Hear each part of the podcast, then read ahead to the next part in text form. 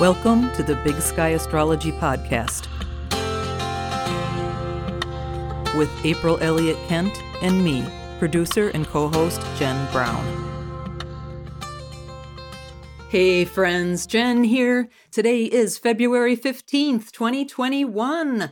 I'm coming to you from Minneapolis, where it's minus 9 degrees Fahrenheit. Over there in San Diego, where I'm guessing it's not below zero, is my good friend, astrologer April Elliott Kent. Hi, April. Hi, Jen. Well, you got that one exactly right. I was telling you it was a bone chilling 47 degrees or something here this morning, which is just terrible for us. Well, I hope you're staying warm over there, my pal. Oh, yeah. Plus, we haven't said recently where we're both living, I don't think. So sometimes it's helpful to throw that out to the audience. Just so they can locate us on their mental map Exactly. of the world. And speaking of warmth, we got the most beautiful, warm review. yes. Would you like to read the review that we got? Absolutely. Well, it comes from Art Goddess Mama, which sounds pretty groovy, right from the start. does, yeah. Who writes, Whenever I listen to April and Jen at Big Sky Astrology podcast, I feel like I'm listening to my girlfriends having a chat about astrology. But it's not just a chat, they know their stuff. Every time I listen, I learn something new. Love the insights, the sincerity, and the warmth that exude from these funny and witty women. That is so sweet. Oh my gosh, it's so lovely. I love that so much. I love that we are exuding, that we are exuding things. Thank you, Art Goddess Mama on Apple Podcasts. We really appreciate this review. We did. You kind of made our day. And I'll mm-hmm. tell you, if anybody else out there would like to leave a review, it's not just to make us feel super great about ourselves, although it does, but also it seems to be one of the surefire ways to improve the visibility of a podcast so more people can discover our show. And plus, yes, it does make us feel really good. So thank you, Art Goddess Mama.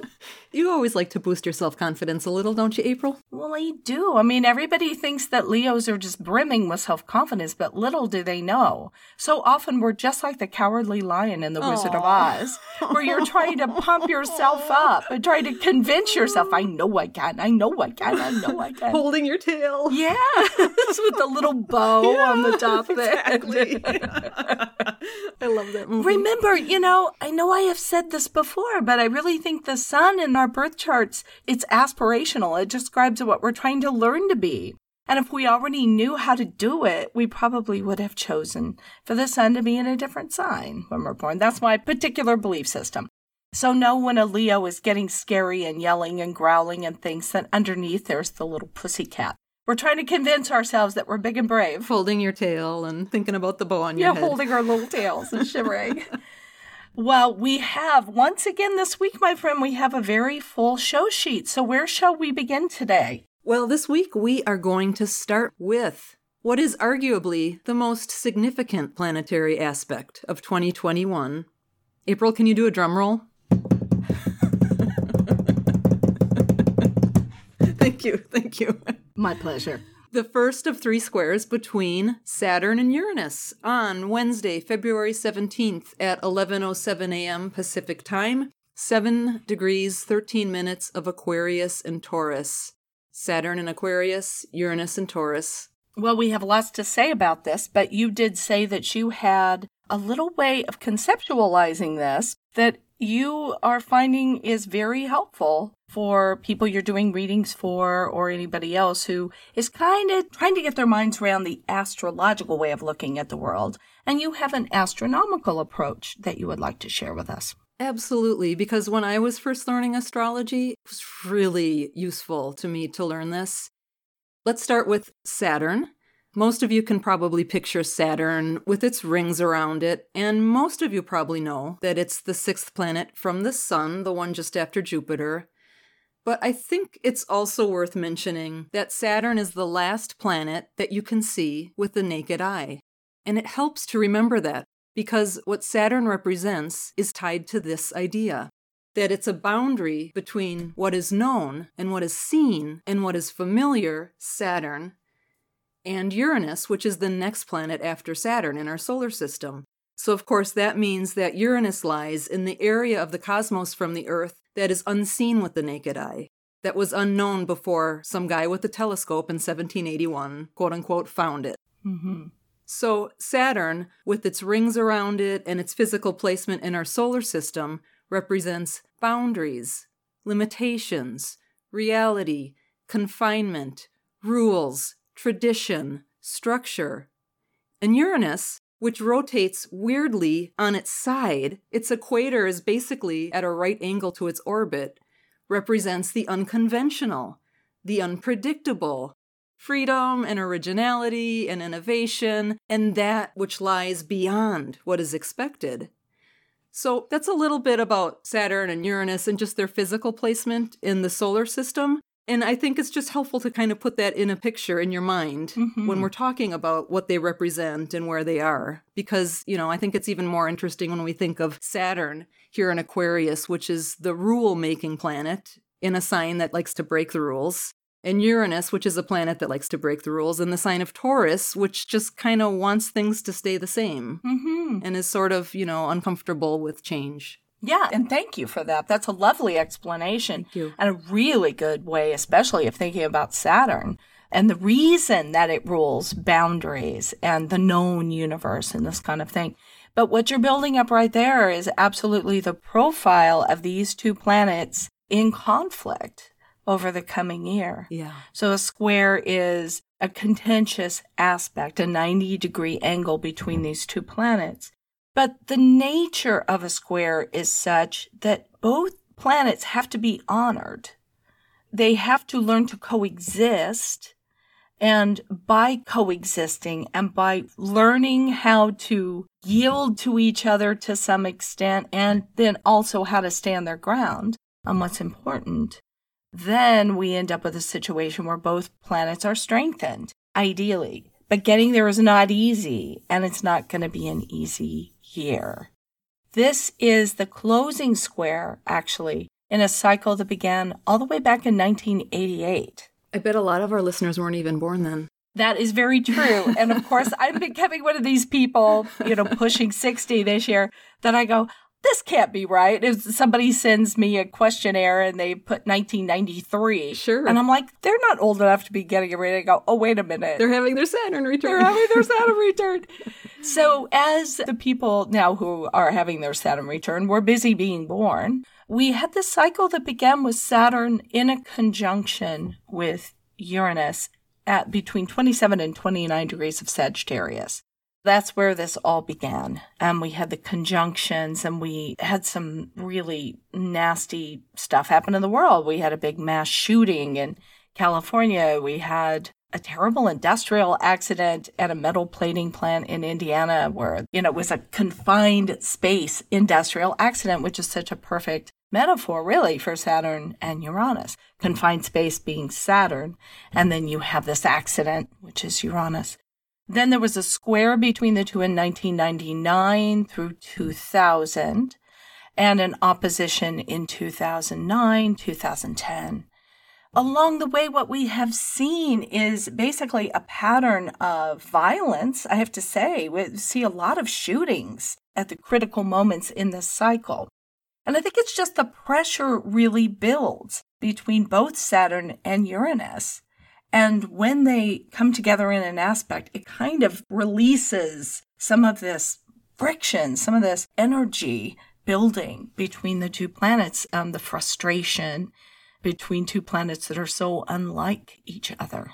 Yeah, it's fair to say it's a clash between old and new. Yeah. And it is where we are seeing high profile shootings and accidents. And then coming into the opposition in 2009 and 2010, we started seeing the rise too of the Tea Party on the political right of the United States and conventions and protests and this kind of stuff happening. We also had that big BP Deepwater Horizon incident, which was just catastrophic ecologically. Explosions, shootings, protests, accidents, all of these things fit, unfortunately, pretty well with the combination of Saturn Uranus coming together. Because, as you say, to make progress as a society, we have to transcend our boundaries. It's how we have done all of the great things that have been done throughout history.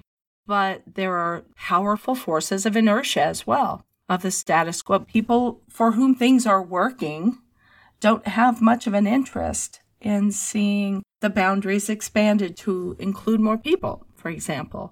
So we're going to see a lot of that this year.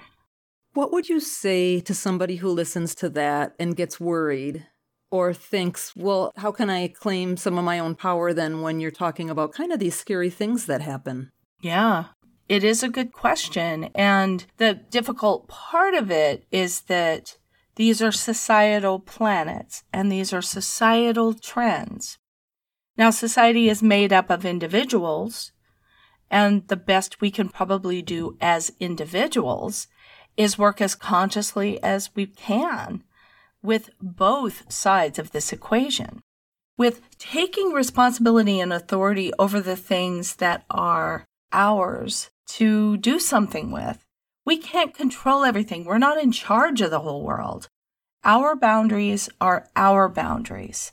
But within those boundaries, we have to work against our own inertia, our own desire to keep things the way they are because it's very threatening to step outside our boundaries and try something new idealistically, I like to think that if that is handled on an individual basis for as many of us as possible, it doesn't have to erupt so violently in society, if that makes sense. It does. And it makes me think about how when things happen that you have no control over, sometimes what can be most helpful is to take a piece of paper and make two lists. Make a list of what you do have control over and make a list of what you don't have control over. Mm-hmm. And then take positive action towards the things that you do have control over. And with the things that you don't have control over, is there some way that you can take one small positive piece of action? Can you call a representative? Can you send a donation to someone? Mm-hmm. You know, I think sometimes, and especially right now, so many of us feel like the world is really out of control. And if we can just figure out what we do have control over, sometimes that helps. Right, and where our responsibility lies. And Saturn in Aquarius reminds us well, we do have a responsibility to society. It's not just about us individually. But that is again, well, okay, what parts of society? How much do we have a responsibility to? That's the Saturn question. I like to focus on Saturn because I think Saturn's not the easiest planet in the world, but he reminds us where we can take action, where response is possible. And so it's to your point of finding the ways that you can contend with this conflict within yourself and within your immediate community. And depending on your disposition, other planets in your chart, the person that you are, your boundaries are going to be different than mine or Jen's. It's going to be maybe you're an activist and you're really actively going out and getting involved in helping in the community or even in peaceful demonstration. The problem with Uranus is it tends to escalate. You know, it's like that meme from Anchorman where it's, well, that really escalated quickly. I never saw that movie. Oh my gosh, you have to see that movie, Jen. we welcome new sponsor Anchorman, a film from probably 2000 with Will, Will Ferrell. Ferrell right? Yeah. Oh, of course, I love it. It's set in San Diego, and oh, I find it oh, quite okay. hilarious. yeah, there's this meme of wow, that really escalated quickly because competing Anchormen get in a rumble. Oh, I'll link it in the show notes. Please do. so society is going to do what society is going to do. The world's going to do what the world's going to do. But I guess what we want to say is you have the ability to respond in your immediate environment, whatever you consider your immediate environment. So I hope that helps. There's plenty to worry about, but worrying in itself isn't helpful usually. It's how do you act within that? You know, you don't need astrology to tell you that there is enormous tension right now between the people that want to keep things the way they are and people that are demanding change. Mm-hmm. Yeah. And that's what this year is about to a great degree. This year, we get our first kickoff. So take a look around you on February 17th. If you listen to the news, watch the news. Even if you don't, things will have a way of showing up in your Facebook feed or Instagram or whatever that will be of the nature of this combination of Saturn and Uranus. Pay attention to it. It's giving you a message for the year ahead. You know, you mentioned all these things that have happened in the past around these dates. And if somebody were to ask, are you saying that Saturn and Uranus caused all these things to happen? What do you say to that? I say no, it reflects it.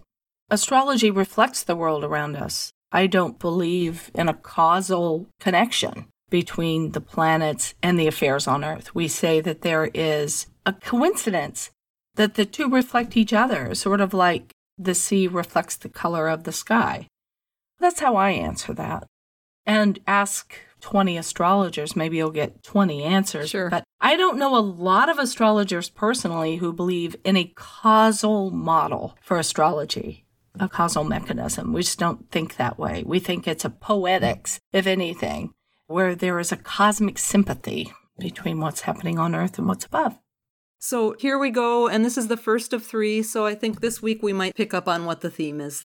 Look around in your life because there will be stuff going on in the world, but there's also stuff going on in your own personal birth chart as well. Right. And see what you can do to take control of that and make conscious change in your life. Maybe people want to book a reading with you, April. Maybe they do, and we can just talk about it one on one. I'll link that in the show notes. Please do. What's up next, pal? Well, next we have the sun entering the sign of Pisces this week on February 18th at 2:44 a.m. Pacific Time, and it will be in Pisces through of course March 21st and here in the northern hemisphere that's the vernal equinox. The sun talks about how we shine and about the things that energize us and bring us joy each month that the sun is in a particular sign, it first comes on the scene and really shows all of the dirt and the hairballs, all the debris and everything in this area of your life. So that you can really say, oh dear, this place needs tidying up. So you just find the house of your chart where Pisces lives and that tells what area of your life is going to really need some sprucing up while the sun is in Pisces. What if someone doesn't know their birth chart? I have a blog post on my website that we will link to. Mm-hmm. And it's easy in this day and age to compute your chart online. You can go to astro.com and in my video, I show you how to identify the symbol that you're looking for. And that will help you figure out which house of your chart I heard someone say recently that you can also, if you don't have a time of birth, you can put your sun in the first house and that that is also helpful. It's useful. That is exactly how astrologers write horoscopes. They put the sun on the ascendant and then all of the other planets in the sky, you know, all of the aspects that are happening that week or month or whatever correspond to what we call a solar house in the chart. It's all reference to the sun at that point, which is fair enough. The sun is very powerful and really important, and it's the thing that everything else revolves around. So you can get a long way actually using those kinds of charts. If it's the best you've got, it's okay. And then it's a question of how you calculate the houses of the chart with reference to that. And what most people will do is take the degree of the sun in minute, that becomes the ascendant and then each subsequent house is the same degree and minute, but of the next sign. For instance, if you have the sun at one degree and 20 minutes of Pisces, that would be the ascendant. And then the second house cusp would be one degree and 20 minutes of Aries, which is the next sign, and so forth around the chart. So that's normally how that works. Okay. That was a little off topic. That's okay. But the house that the sun is going through in your chart during, you know, any given month is a house that will come under examination. It's where we feel the need to put our best self forward. And it's a clue to the things that we can pursue that will energize us. With Pisces, it has something to do with putting aside schedules and to do lists and indulging in some dreaming and some imagination. And that's easier to do if you've already laid some groundwork. I was telling you about this big master calendar I made for the year that's on the wall of my office yeah. that I sat down and did the very Virgo work of figuring out what I have when and all my deadlines and all that. So now I could do the Pisces thing of all I have to do is drift over to my wall calendar and say, oh, yes, I have to do that today. It's a nicer way of doing it, I think. Pisces is the 12th, and if you're learning astrology, final sign of the zodiac. Mm-hmm. Does that give us information about anything that would be helpful for folks? Well, yeah, because what's happening is we're getting ready to come to the energetic new year at the equinox. This is very much like the 12th house or the balsamic moon, the dark of the moon, that period of two and a half days before the new moon when the night sky is its darkest. And it doesn't have to be a bad thing. I mean, Pisces is really about looking in the unexamined places. That's what the sun will do in Pisces. A lot of dream work, a lot of unconscious work, a lot of delving into the parts of ourselves we don't normally look at is probably helpful. Release and letting go. Yeah, there's a lot of that because if we think of Pisces as the symbol of everything that has collected in an, in our entire journey of the cycle, in this case the solar cycle that takes a year. You know, we have static electricity and we pick up all these particles and all this debris along the way. Mm-hmm. The Pisces time is the time of sifting through it all. It's similar to the reason that we dream, which isn't completely understood but it seems to have something to do with filtering through all of the things that we've collected during the day of consciousness and the subconscious and the mind going through and saying, okay, we need this, we'll keep this, but this can really go. And this we'll shove way off in a corner somewhere in case we need it later. So it's a kind of a triage for things that we've picked up. And I think the Pisces season is good for that. It's not to just throw everything out, but rather to go through things and maybe sit with them and have feelings about them and explore those feelings so that we can come to a sense of completion with them and then release them into the wild and let them go. Yeah. Jen? Yes. Do you know what time it is? What time is it? Moonwatch. Moonwatch. Play it. Oh, my friend, I love to sing Moonwatch with you. Me too. This week brings us a Gemini first quarter moon on February 19th, the day after the sun has gone into Pisces. 10:47 a.m. Pacific time at 1 degree and 20 minutes of Gemini, with the sun of course at the same degree of Pisces. The Sabian symbols for this first quarter are 2 degrees Gemini for the moon, Santa Claus furtively filling stockings, and the Sabian symbol for the sun at two degrees Pisces is a squirrel hiding from hunters. Both of these symbols have this furtive quality, but with a really different spirit. The moon symbol is a little happier. You know, it has that Gemini happiness of the whole sign trine. So by sign, Gemini is trine Aquarius. The spirit of that is eventually it will trine Mercury, Venus, Jupiter, and Saturn in Aquarius. And we know that because they're both air signs. Right. Which you made a worksheet for folks once, and we can link that in the show notes. Yeah, that was a helpful one, I think. Yes. So the first quarter moon is always the part in the lunar cycle where we are called to take action, instinctual action. I kind of like that little Santa Claus furtively filling the stockings.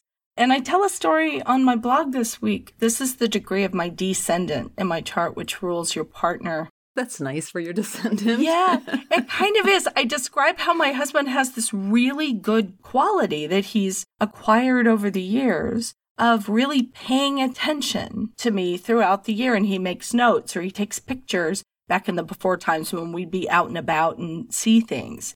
And he would sort of collect them and very furtively, you know, collecting the little notes and then buying the little presents you know, like a little squirrel, mm-hmm. putting them away in a secret place, or just kind of filling the stockings, the little gifts for later. And this is a nice first quarter moon, I think, for getting out a little more of ourselves. This is the squirrel hiding from the hunters. But I think maybe at this first quarter moon, I know here in California, things are opening up a little bit. There is some disagreement, as always, about whether the timing of that's appropriate or not, but things are opening up. And this could be a time of collecting experiences or things or whatever we have been not in a position to really do for a while. Sure. Yeah, it's an action oriented first quarter, as they always are. It's also very communicative because it's Gemini. So reaching out and making contact with people Although, I don't know, for me, it's getting really easy to be that little squirrel hiding out. Johnny had to convince me the other day to go to lunch at our favorite Mexican restaurant. Mm. And this is a place that's been very careful with protocols. I mean, they took over a parking lot Aww, outside mm-hmm. their restaurant, and you're sitting very far away from everybody. And it was a delightful experience. But I had to really be convinced because I'm out of the habit. Yeah. Mm-hmm. It's so easy to stay inside. It does take practice. It does. It's going to be very strange when this time is finally over and we all have to remember how to be in society together. I never was that good at it, so I'm, I'm really losing the knack that I had. You're more like the squirrel, maybe. I'm more like the squirrel, and you know, Johnny is very much the Santa Claus, and he's much more sociable and wants to go out and be amongst people and that kind of thing. So that is again, just like when we were talking about the Saturn square Uranus, this is also the square between the sun and the moon. And the tension that's here is about holding on to what you've got or burrowing where it's safe and hanging on. You know, squirrels collect nuts and they hide them places because they have to. At the beginning of the pandemic, when everybody was hoarding toilet paper, was a similar kind of thing. We were all being little squirrels. But now there is more of a generosity of spirit, I think, with that moon in Gemini as well. Yeah. You know, I thought about how the squirrel hiding from the hunters. Uh huh. As you were talking, I was thinking, well, we don't know what they're hunting. They might be hunting mushrooms. Oh, very much so. It's tough sometimes to know when you're really in danger. And I'm not talking about physical danger necessarily. I'm just talking about, for instance, people being afraid of this virus and wanting to be really, really careful. And some people are more that way than others.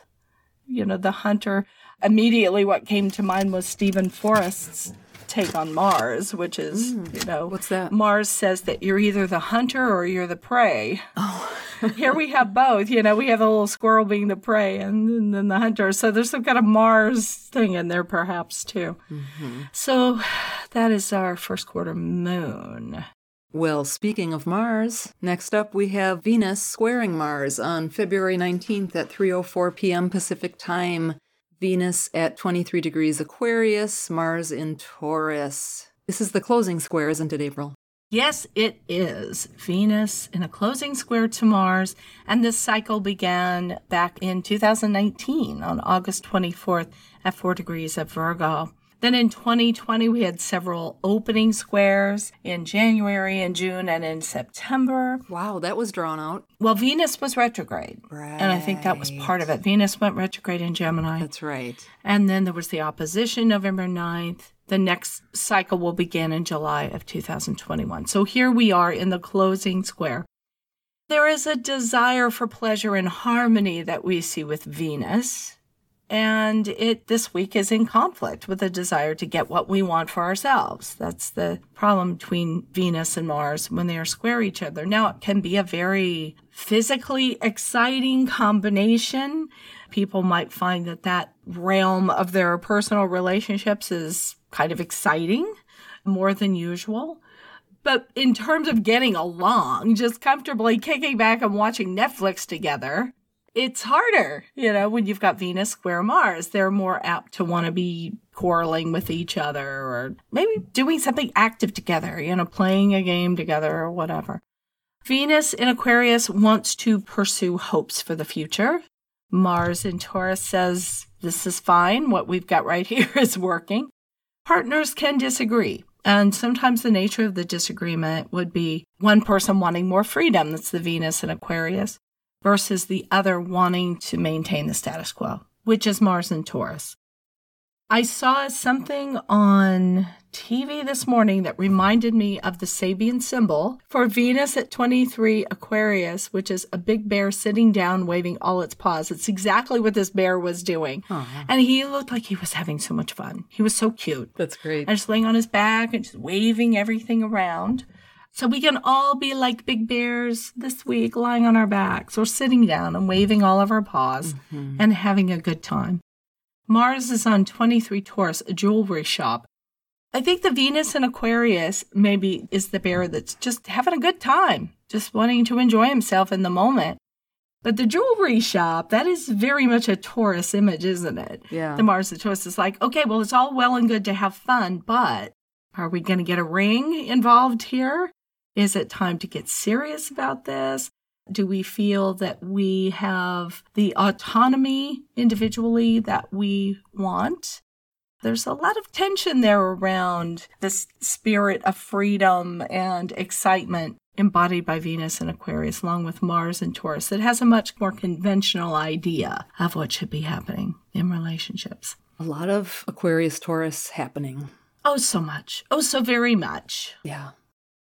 Well, finally this week, Mercury will station direct February 20th, 4:52 p.m. Pacific Time at 11 degrees and 1 minute Aquarius. Mercury turned retrograde on January 30th and it will turn direct and then it will leave its shadow on March 13th at 26 of Aquarius. How you been doing with this retrograde, pal? Our refrigerator decided to die. yes. Alert listeners will remember that I have discussed my refrigerator problems in the past. You have. Yes. The good news is it's winter in Minneapolis, and so we could just put our stuff outside overnight. But the squirrels will get it. So you have to be a little bit careful because they're keeping oh. their eye upon you. That's right. How about you? What are you noticing? It actually has not been super bad around here at all. And I always worry when Mercury turns retrograde in a sign that it's strong in. So Gemini, Virgo, or Aquarius are the strong signs for it. And it was in Aquarius this time. Often I've found that there were problems there. I think my husband has struggled with it more than I have, but he's trying to do a lot more mechanical, electronic, technical stuff around the house. Sure. It's been aggravating, it's been frustrating, as it often is, but it has been a really interesting time for me to look back. And it's something we often say about Mercury retrograde. People will come to you from the past or memories of people from the past. And I've had a lot of that in the last week or two. But I think that's good work of Mercury retrograde because it really is about reviewing, isn't it? Yeah. Mercury, as we've said very recently, in fact, is about how we tell our story, how we frame the things that happen to us in our lives. And when it's retrograde, it's a good time to review that framing and that story. Yeah. Good point. Well, my friend, that is everything on our show sheet. Have we done it? We've done it, which means I can turn on the little heater by my feet that creates background noise again. I Jack and Bear should have been cuddled up with you to keep you warm instead of sitting over on the couch. Well, thanks to all of you for listening to the Big Sky Astrology Podcast. If you like what you're hearing, be sure to subscribe to the show wherever you get your podcasts. Leave us a rating or a review, and maybe we'll read it on the air. Then we hope that you will help us spread the word by telling a friend. You can read show notes and full transcripts for every episode and leave your comments at our website, bigskyastropod.com. We're so grateful to everyone who showed support during our podathon. Each week, of course, we thank some of you by name. Who do we have this week, pal? We have three listeners whose names I can hopefully pronounce. this week, we want to give a Big Sky Astrology podcast shout out to Beth Willis, Lori Schaefer, and Roxanne Kennedy.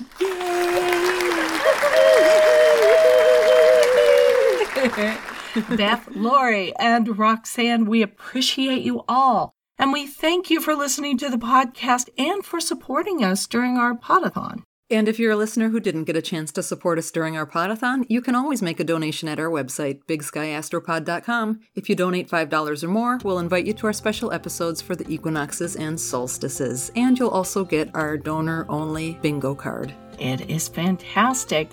Well, that is it for us this week. Join us again bright and early next Monday. And until then, keep your feet on the ground. And your eyes on the stars.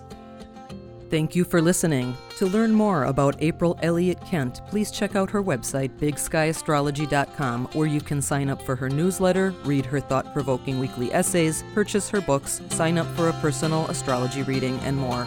That's all for today. If you like what you're listening to, please take a moment to rate and review this podcast and hit subscribe to stay current with new episodes. You can follow Big Sky Astrology on Facebook, Instagram, and Twitter at Big Sky Astrology. Thanks again for joining us, and we'll catch you next time.